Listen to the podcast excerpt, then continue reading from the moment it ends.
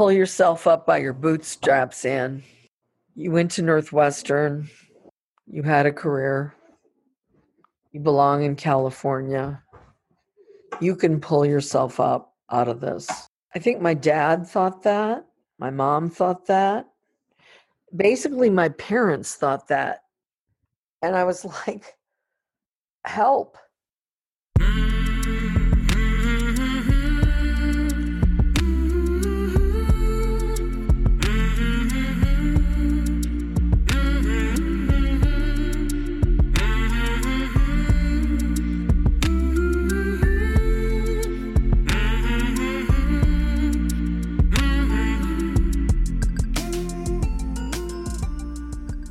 Hey there, my name is Sean, and this is Suicide Noted. On this podcast, I talk with suicide attempt survivors so that we can hear their stories. Every year around the world, millions of people try to take their own lives, and we don't talk much about it. And when we do, most of us are not very good at it, and that includes me. One of my goals with this podcast is to not only have conversations with suicide attempt survivors, but better conversations. While we are talking about suicide, this may not be a good fit for everyone, so please take that into account before you listen. But I do hope you listen because there is so much to learn. At the time of this recording, we've been around for less than a month, and every day we have new listeners from new places. Places like the United Arab Emirates, and Poland, and Singapore, and Portugal. I'm really glad that these stories are getting out there because they really matter. If you'd like to support us, and help us reach more people, you can subscribe, rate, and review this podcast. It, it helps get the message out there and it helps people find the podcast on places like Spotify and Apple. And if you have a story you'd like to share or you know someone who does, please reach out. Our email is hello at suicidenoted.com. Today I am talking with Vandy. Vandy lives in Illinois and she is a suicide attempt survivor. Hey, Sean. Hi, Vandy. How are you? Good. Nice. How are ya? I'm doing okay. How are you? I'm good. You are? Good. I'm good. Most people who try to end their lives are not talking about it with other people. They're certainly not talking about it publicly, which this is.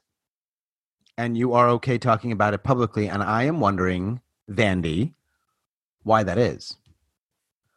Well, I have a detachment from it. It happened so long ago, and I feel removed from it completely. I really do. My life is 1000% different. And I have compassion for that person because she was so, it was so black. I have incredible compassion for that person.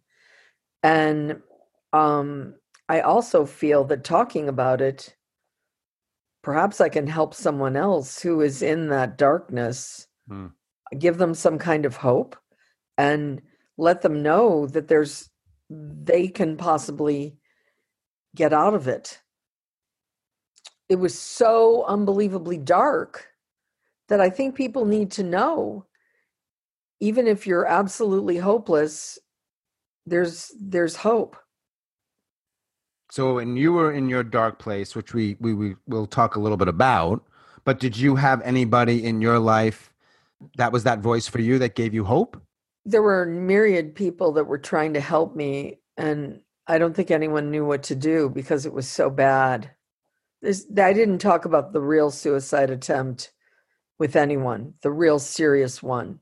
I didn't talk to anyone about it because I knew I was going to do it and I was actually happy, which is interesting to listen to the accounts of Kate Spade and Anthony Bourdain mm-hmm. because I read that they were happy mm-hmm. right before they did it. And that was my experience. I was just yep. so glad that it was going to be over. I was in such a bad state. The whole illness was so loud. Mm. it was so taken over I mean, I remember being in that room at the treatment center and it engulfed me. It had literally engulfed me. I remember thinking it's going to take me out of this window, the blackness. Mm. And it attacked my soul. And I just remember it's going to be over. I'm going to kill myself. And I'm so happy this will be over. And all the people that had sort of tried to help me will just be relieved. hmm And um, what did you say? The people that tried to help me, or Yeah, I was wondering. well, no one knew what to do with me. Right. No one knew What'd they what do? do with me. What did they try to do that presumably to help?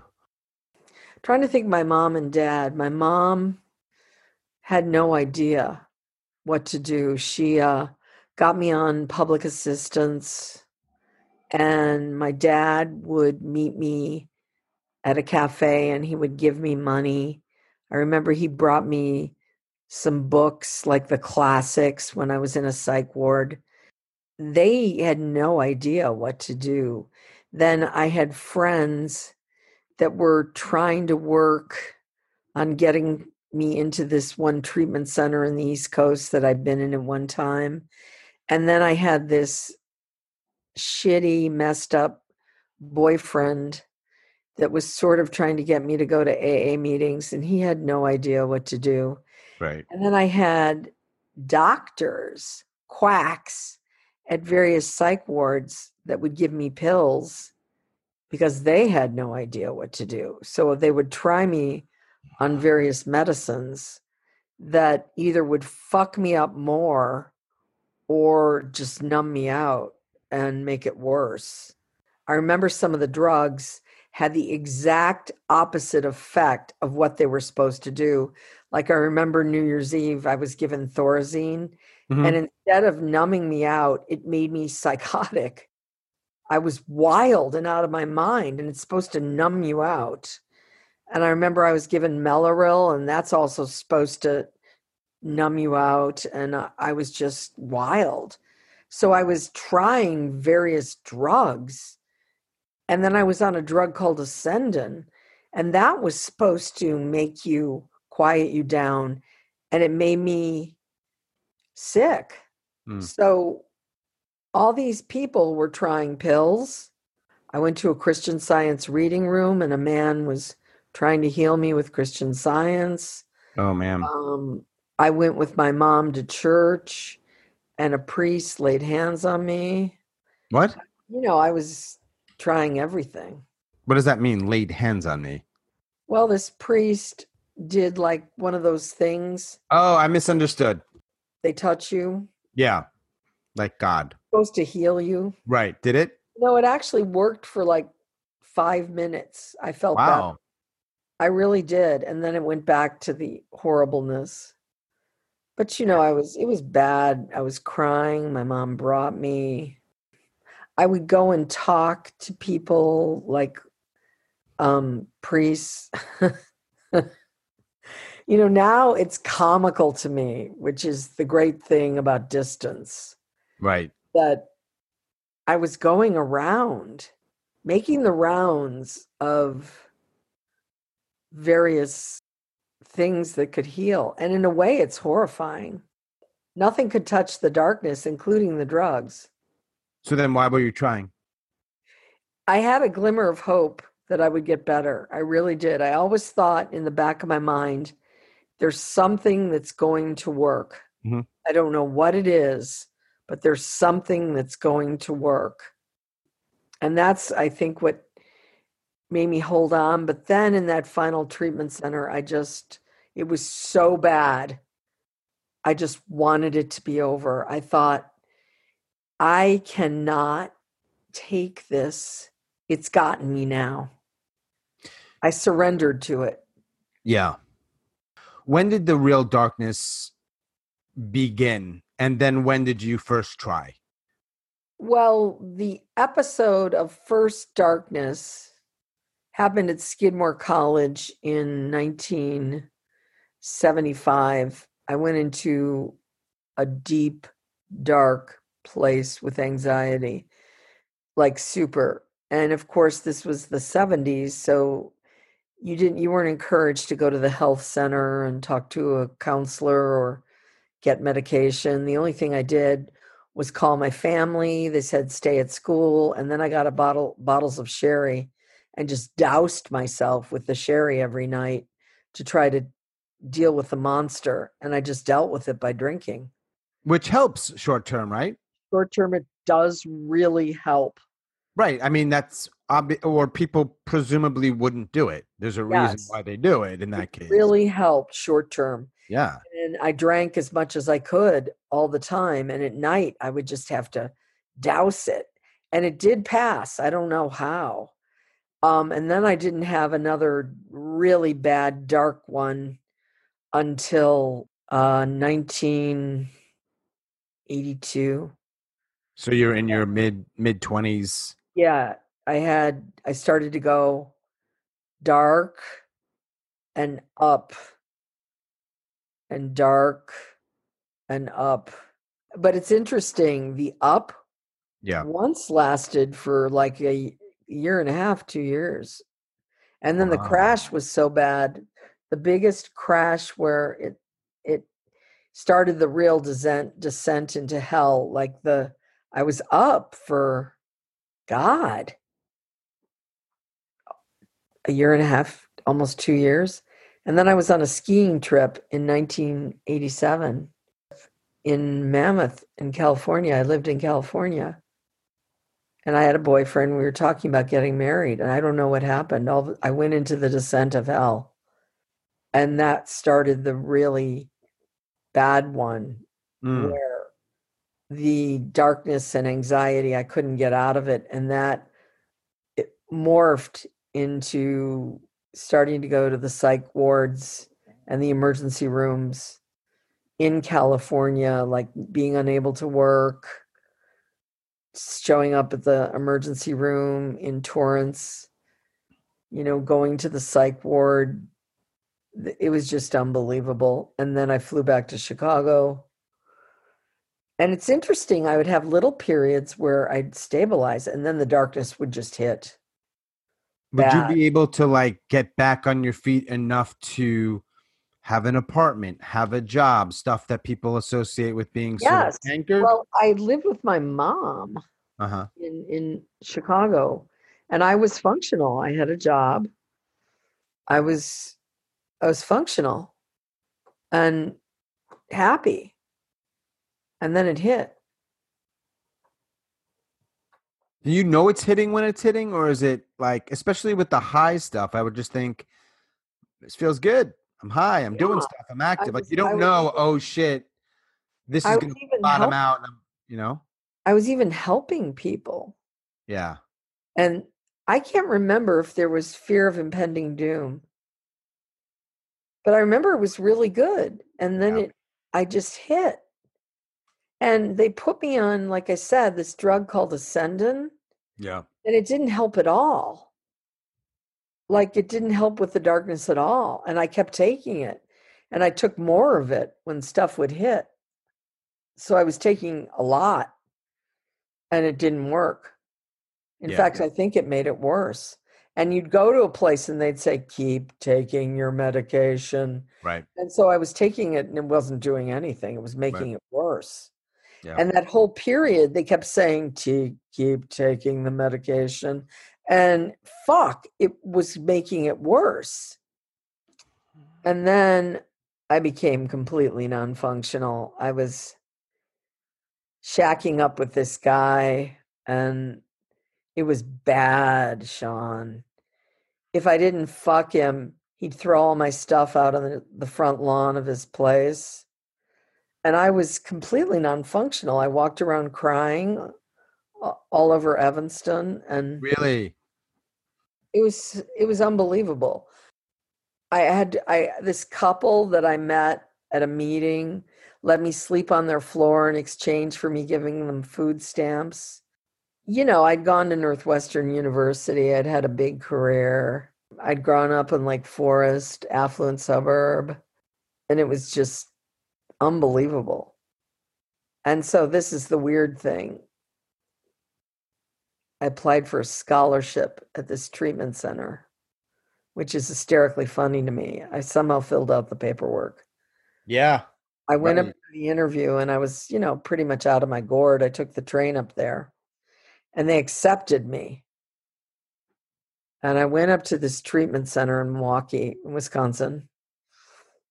And I was like a, a patient that cried all the time.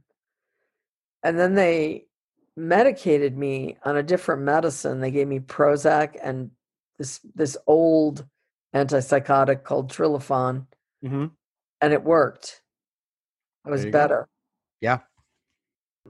But then I had to fucking play around with it. I went I don't know why that I did this. I don't know why I did this.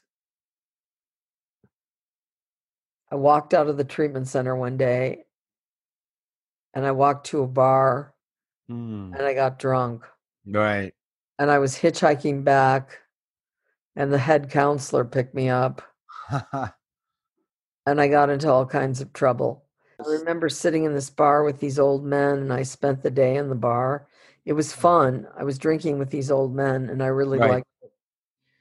And then I hitchhiked back. This counselor picked me up. They took me back to the treatment center, and they said, You have to do every single thing we say, or you have to leave. Or you're out. Yeah, and I couldn't do that. I, I still did my antics. Right. So they kicked me out. And that's when I surrendered. That fucked up boyfriend picked me up. He took me back to his shithole apartment. I got up the next morning.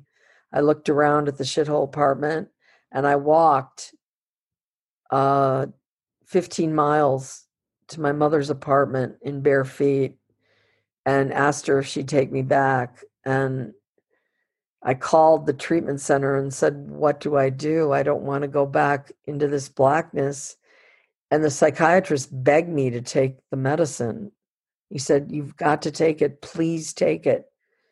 And, you know, I was like ambivalent about taking it. I can't believe I was ambivalent about taking it from what I'd been through. Mm.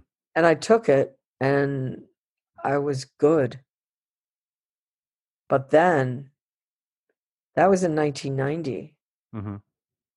But then my daughter was born. It it hit again Oh yeah. in 1999. So now we're going on like 20 plus years of it hitting and then leaving and hitting and leaving in some way. Right. In 99 it hit again. Uh huh. I had to go into the psych ward. I was couldn't stop crying. I was depressed. My daughter was diagnosed with cerebral palsy and she wasn't hitting her milestones. I couldn't believe it. I went into the psych ward. They put me on Zyprexa, which is a really heavy duty antipsychotic. And I got out. I was good until 2004. And that was another descent into total hell. I stopped sleeping and I just went down. I mean, it was as bad as it was at the treatment center. And uh, I was clean and sober and I picked up a drink. I was, it was so bad. And my husband, it's really weird to me now. I would stay up all night. I would stay up all night, and my husband would come down in the morning, and I'd been up all night and say, "Hi, how you doing?" And I'd be like, I was like a zombie. I don't Mm. think he understood the depth of what was going on. Mhm. And I had this quack, this doctor who was a quack, and she would have me call. It was boundaryless. She would have me call her at ten thirty at night. She'd have me page her, and we'd discuss if I was sleepy. And then I just stopped sleeping, and I would. She let me page her at like three in the morning to discuss sleep. It was really weird. She was Yeah. weird, and so I drank. Ended up in the emergency room, totally suicidal, out of my mind. Put me in the psych ward. this weird quack sashayed into the conference room, said, I failed you. I can't be your doctor anymore. Sashayed out. The people on the psych ward were pissed I drank. We can't place you. I called another doctor. He said, when you're in a crisis, it isn't a good time to change doctors. Everyone was dumping me. And I just started plying myself with pills.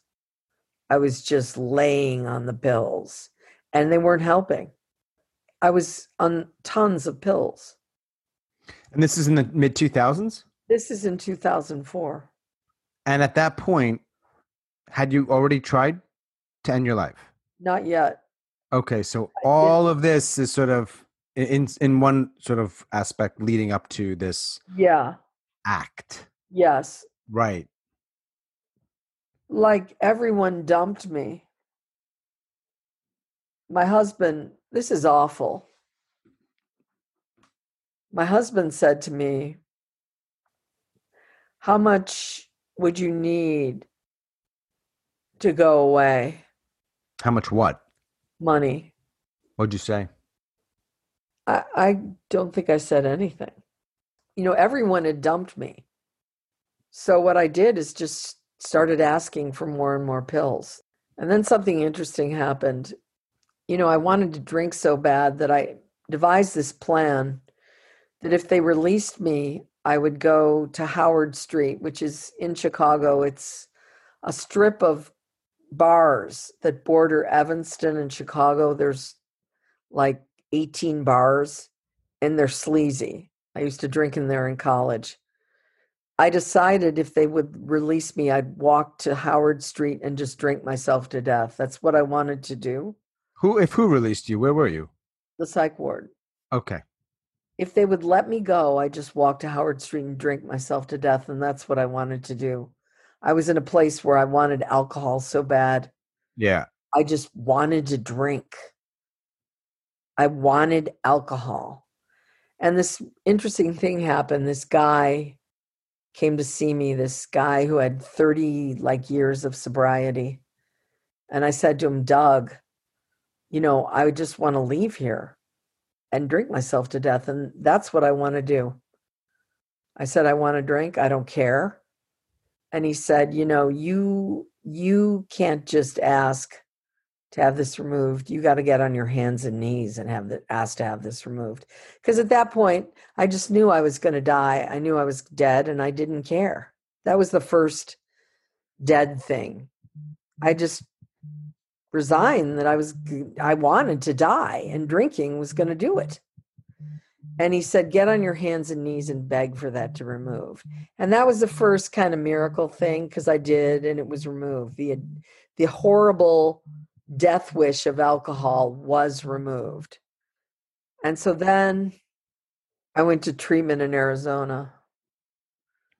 And again, I was a total, complete, out of my mind, darkness, you know, it's almost, have other people said this to you, that it's like devil possession? A few people have have said something like that. Yeah. And well, some, to me, to yeah. me, it's like devil possession. yeah. It's like a demon. You can't really do much with that, right? Like, what are you going to do? No, no, it wants to kill you, Sean, Yeah. and it's going to use any method it can.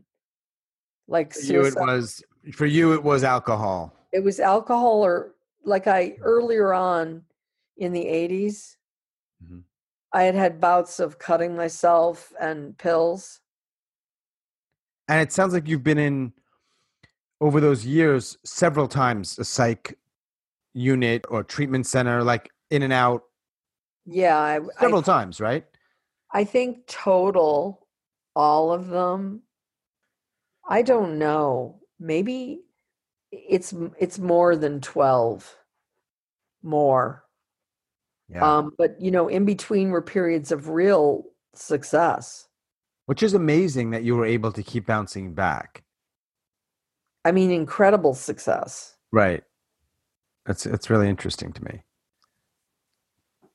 It was interesting that before medicine, I was able to have incredible success. I don't know how I did that.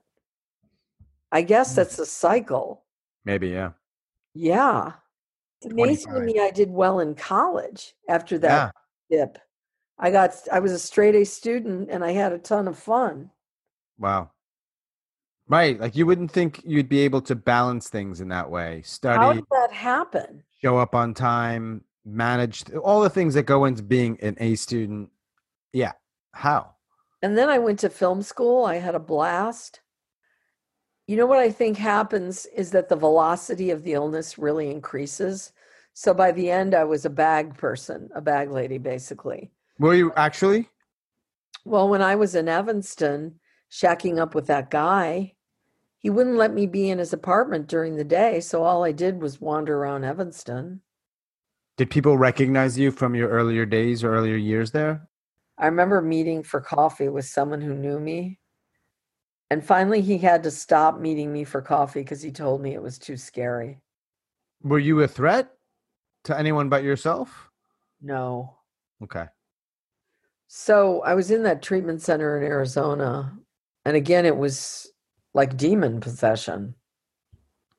All I remember, all, all I did was, I talked about this in my one woman show.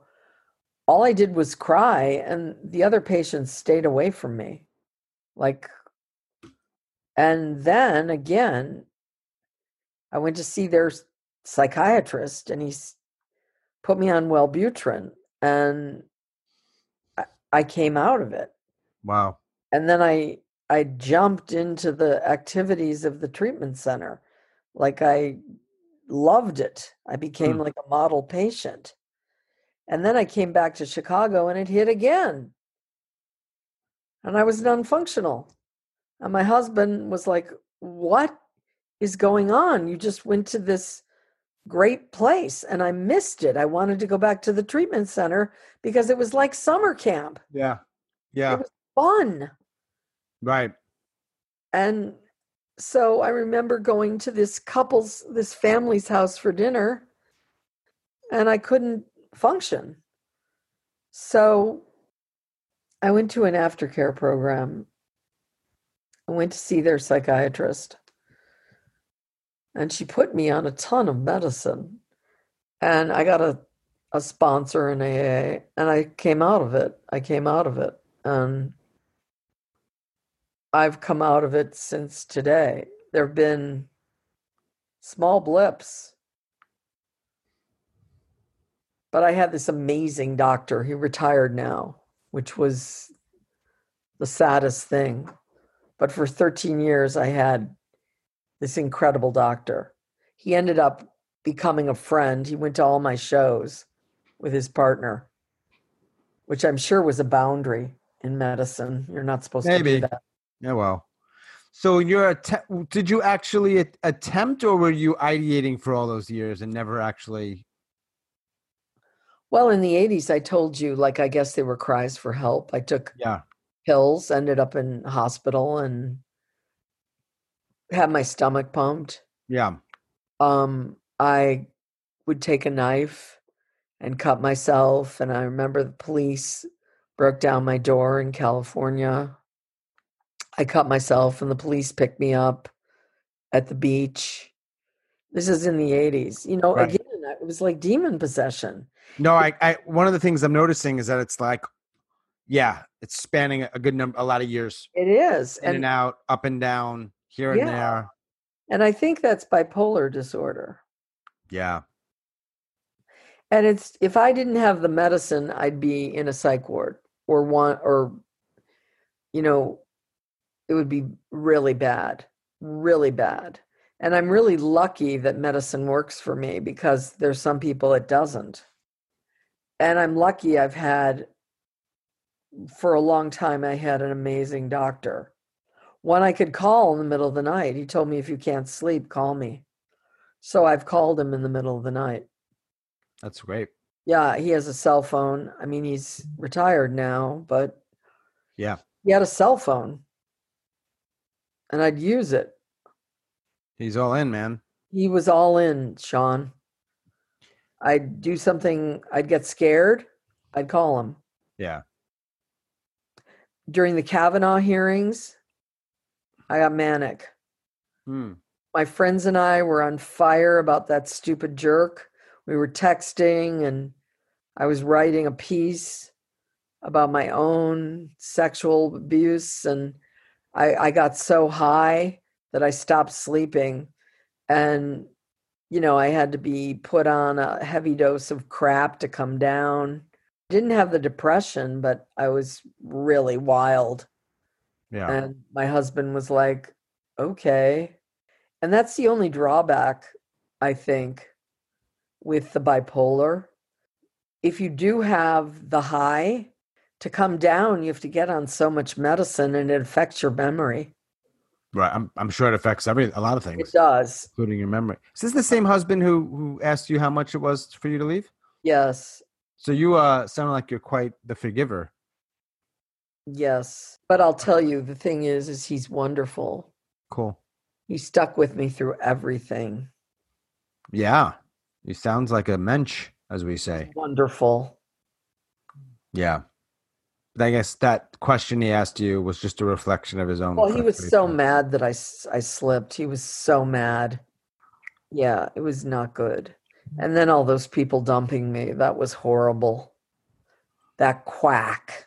So this is a this is a hard question because you know I ask a question and it's so uh depending on like for example what would you say to somebody who's trying to help their spouse or their kid or somebody out who's dealing with this stuff but I when I ask that I also realize there's so many like it depends or factors like that I don't think there's one answer.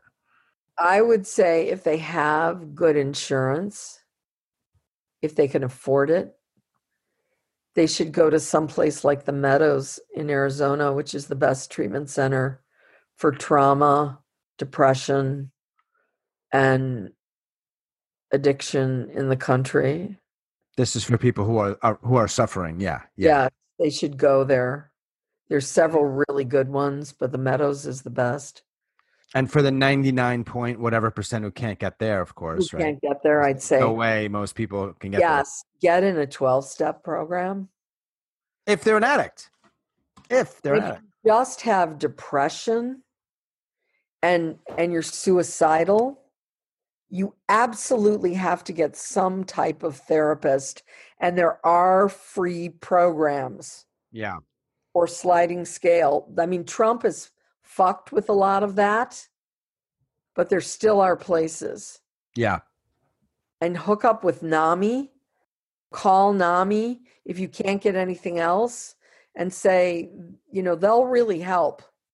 They have chapters all over. You have to reach out. And if you're so incapacitated you can't reach out, which is a lot of the times, that's the scary part. See, I always had a, a thought that until I really wanted to do it. But if you you can't reach out, that's really a problem. Right. And hopefully you have people Hopefully in your have life, people looking in on you. but a lot of people don't. And those are the people we lose. Right. We lose them because there's just, you need people or you need resources. At some point, it's insufficient. you, you, you're going to fall through the cracks. pandemic, especially, Sean, Yeah. I heard that suicide hotlines are off the walls. I even feel like if people could call me, you know, I don't know how I'd set that up. Right. Idea. I know. I know. It's a know, hard thing to say, like, well, maybe there's nothing else we can say or do for you. Like, nobody ever wants to say that or hear that on the receiving end. I, sometimes it's like, what do you do? You know, I look back on that psychiatric history and that, you know, there was no medical medicine solution for a really long time. Like there just wasn't. Like, let's say it had been the 40s or even the 50s, I would probably be chained up Right. In a basement psych ward somewhere. Crazy. And Yeah. maybe been a lobotomy candidate, Sean. Crazy. Really? Yeah. Or ETE, the old kind of ECT. Uh, it's frightening. Frightening. That's what, what it would have been for me. Yeah. There's no way you're on a podcast talking about it. No. No way I'm even lucid. Right. Would you want to be lucid in a place like that anyway? Right. So, I mean, like I'm in a 12 step program, so I do try to help people. It is daunting, I will say, Sean, to think about that whole period of time. I imagine, and you're still open enough to do it from time to time, at least, because you're doing it right now, which is I appreciate. Right. I do think you're right that people will, will hear these things and if you're in a dark place, hearing this stuff and this might go against what many people think, and I don't give a shit what they think because I think they're wrong. When you're in pain and you hear someone else sharing their story of pain and hopefully recovery, it tends to be a positive thing. Oh, I'm not alone. Holy shit. She felt like she had demons too. Like that's a positive for people who are in that kind of pain typically. Right. What's the biggest myth when you think about specifically to you about what you went through and what people thought and where there was this huge disconnect, like the biggest space of misunderstanding or myth? Maybe pull yourself up by your bootstraps, Ann. You went to Northwestern. You had a career. You belong in California. You can pull yourself up out of this. Is that all 100. Is that just pure bullshit? Yeah, I think my dad thought that. My mom thought that. Basically, my parents thought that. They would say things like, You went to Northwestern, you had a career, Yeah. you were always great when you were younger. And I was like, um, help. And they didn't know how to help me. My parents had helped me like in the 80s. They'd sent me to some, you know, upper echelon places. And then they were done, Sean, by the time it was really bad. Like I remember one treatment center uh, administrator calling my dad and saying, if you don't put her here, she will be in a coffin. And my dad just said, I'm not doing it, not Mm. doing it. Done, been there, done it. No. And my parents, my dad had money, but he just was done. He was Did you done. talk to him again? Oh, yeah. Right. When I got clean and sober, we got close, Good. but he had, he was done with me with the helping. He'd meet me at a coffee shop. He'd give me money. I'd show up at his condo. He'd give me money. He was done p- playing, paying for the places. They were done. And you know, my mom filled out filled out the paperwork for public assistance, um, but they were done. Now I did have my Social Security. What is it called? My Medicare. I don't met Social Security card, so I could go when I got that to better hospitals. But before I got that, I was going to the public hospitals, and a couple of them were super scary. The thing you'd share though is that pull your because I'm sure a lot of people hear this. I know this to be true. This idea of pull yourself up by your bootstraps or whatever iteration like that is maybe if there was never a place and it never worked ever, like it would have no weight. It must have some value from time to time, but I'll go on the record as saying uh, it's total bullshit. If you're trying to support somebody in pain, and that's your your your remarks, man, you are doing people a disservice. you Well, I think my parents were really sad, you know, because I had been like the golden child, yeah, popular, accomplished. yeah, My dad was so happy that I'd been out in California doing well. They were so happy I'd done well at Northwestern. They were so happy I'd been popular and kind of golden in high school. And then I was just an absolute cipher of what I'd been. I'm Yep. sure they were sad mhm, and confused for sure. and they didn't they didn't they were done, but they didn't know what to do. And I remember my mom saying to me at the end, I've completely turned you over. And she was a Christian. I knew what that meant. Like she'd let go of me entirely. She thought I was going to die. So she just let go. Mm, man. I, it's cool that you're still here, man. Yeah. Sounds weird to say cool, but you know what I mean? Like, it seems like from what you shared, the likelihood that August 2020 that you'd be here was a long shot. Really? Yes. And Sean, I forgot about one other thing. Sure. At that treatment center in Milwaukee, after the blow dryer and the bucket didn't work, this is kind of a comical one. I went out in the woods and put a bag over my head and taped it. But that again was kind of comical. I just wrangled around with the bag and it didn't work. I don't remember anything about a blow dryer and a bucket other than what you just said. That was my piece that I tried to really die in the treatment center. That was a, a flat out. I'm gonna put a blow dryer in a bucket and I'm gonna get electrocuted. That was what I tried to do. I thought it was going to work because I remember seeing Bill Murray with that toaster in uh, Groundhog Day, and then I'd heard from my parents never put anything electric in the bathtub growing up. So I thought this is foolproof. So I put a blow dryer in a bucket, and nothing really happened. Where, where that? Where was the bucket? I'd stolen it, taken it from a maintenance closet on the Did you tree. put your hand in the bucket with the like? What was the connection between the? I hate getting super graphic, but I don't understand how that's. I just fired up the blow dryer, plunged it into the bucket of water. Okay. I What thought happened? it was going to electrocute me. What happened? Little jolts of electricity went through my hand. Didn't do the trick. No, and I got really angry. Yeah. And then I went out into the woods. I took this bag. This is funny to me because I can't believe I thought it would work, but I'd heard about people doing this. I put it over my head and I had some tape. I don't know where I got the tape. Again, it's a treatment center. I must have taken it from the nurse's station. And I wrapped the tape around my neck with the bag. I remember the woods vividly. Yeah.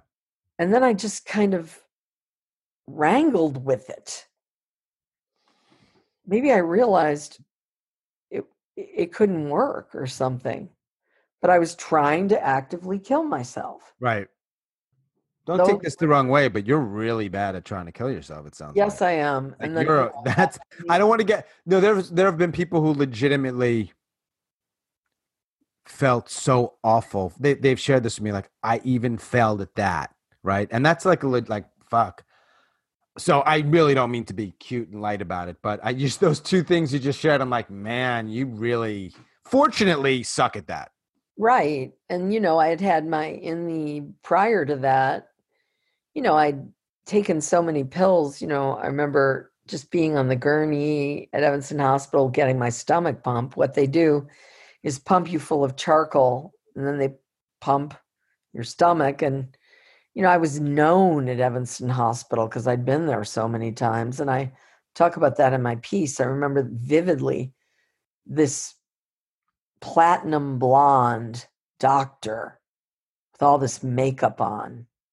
She looked striking Mm-hmm. in and she big pink lipstick hovering over the gurney as I'm pu- being pumped going what's different this time man and you know I'm on a fucking gurney getting my stomach pumped.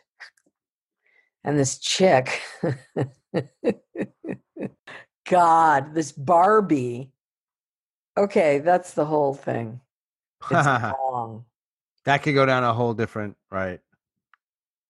And here's the thing: I know you from the world of storytelling, personal narrative storytelling. And my question is, like, so you're into storytelling. You still have the same husband. You have a daughter, right? yes Sounds like you have some friends. yes On paper, those things are all mostly like good, good, good, yes Good, good, good. And you're north of 60. We're open about that, right? Yes. Is north up? Yeah. Okay. It's like my attempt at sounding cool. I, I never it never works. Okay. Unfortunately, north of 60. And all of those things and medicated and Yes. wiser perhaps or at least Yes. Are you getting to the thing what's hard in my life? I'm getting to the thing to a couple things. What's hard and is there any chance you're going to try again? Those two things and then we'll end with what's helping you the most because that would be some sort of message Okay. that might also resonate and then we'll no, be done. I, I don't think I'd ever try again. No. Good. But um, what's the hardest? You know, I've talked about this Yeah. in my show, The Fixer.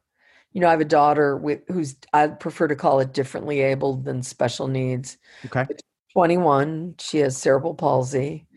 And this is the not good part. She is bipolar one as well.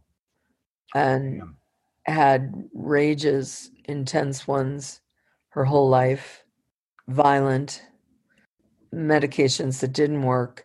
Now she's on medications that do work. Right. But I cannot believe what I've gone through with her. Incredibly hard. And I mean, unbelievably, when I tell people, you know, people that have quote unquote typical kids, they just stare at me. Luckily, I'm in a recovery program and I and I have friends who either have kids who are zombies or they mm-hmm. have kids that used to be zombies and are now okay. And those friends have helped me in an inordinate amount. I mean, I've clung to them. Yeah. Um, and I'm lucky I'm in a recovery program. Um, and it's unusual, Sean. This is unusual. Up until last week, I didn't have a therapist. Most people have therapists. I I used the recovery program, and now it's been suggested to me that I really work in therapy Okay. because I'll just say this on the podcast. Le- my daughter was violent, hmm and I had some violence toward her, um, and I don't want to do that. Right. Um, that's where any kind of darkness has come out in these 16 years is my own reaction to my daughter's unbelievable dysregulation. Hmm So I guess if I say anything about malaise or um, dysregulation or darkness on my own part, that's the only. I mean, I've had little blips of bipolar, quickly gone away, but it's been the intensity with my daughter. Yeah. God or the universe or whatever it may be did not, you were never meant to have an easy life. I guess. Smooth and easy was never going to be part of what you have to deal with. I don't think. I guess not, Sean. It's not why you're here. I guess Got other not. stuff. Because if that was the blueprint, someone fucked up. Yes. But I will say that I've had a lot of laughter, intense amount with Great. my friends and intense amounts of laughter and good times in between, you know, my daughter. I would say my friends and I have kept laughing because I have friends who have zombie kids Right. and I have friends who had zombie kids and now the kids are okay. And we've laughed and laughed and laughed. You have to. right. I would I would imagine that that laughter is like better than gold. It's like just phew, You have to. have Or to. I'd end up in the psych ward again. Right. Yeah. Thanks for doing this and, t- and sharing this stuff. I know that like when people start talking about their many many years of struggle, it could take seven hours, so it's tricky to try to squeeze it into. But we we we got some good stuff out there, which is cool. I appreciate it. I just hope that this would help someone. That is Yeah. my greatest hope. We don't know. I imagine it will. People are going to hear it.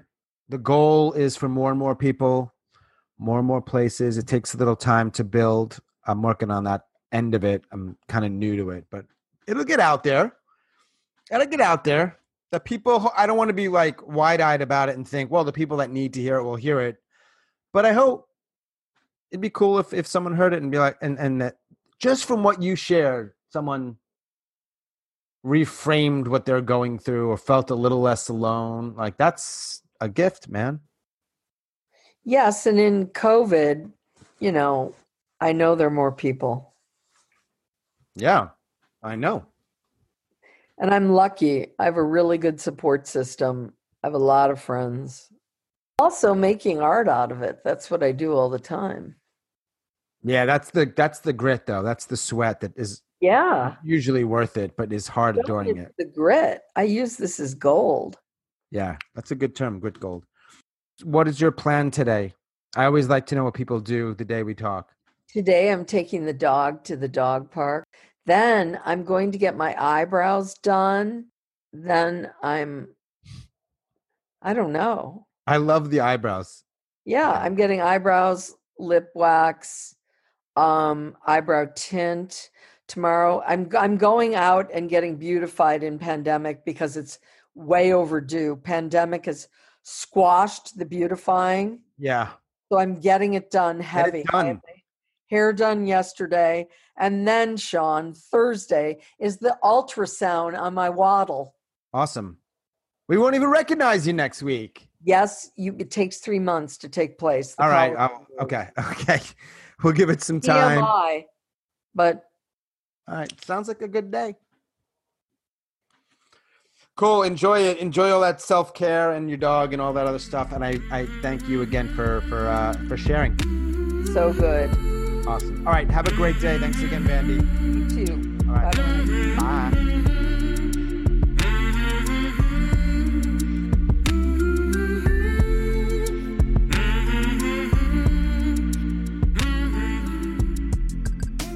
If you like the podcast, please rate, review, and subscribe. It helps get the message out there. If you've got a story you'd like to share with us, or maybe you know somebody who might like to share with us, please reach out. Hello at suicidenoted.com. We release new episodes every Monday and Thursday morning. That's Eastern Standard Time in the United States. Until we connect again, stay strong or do the best you can. I'll talk to you soon.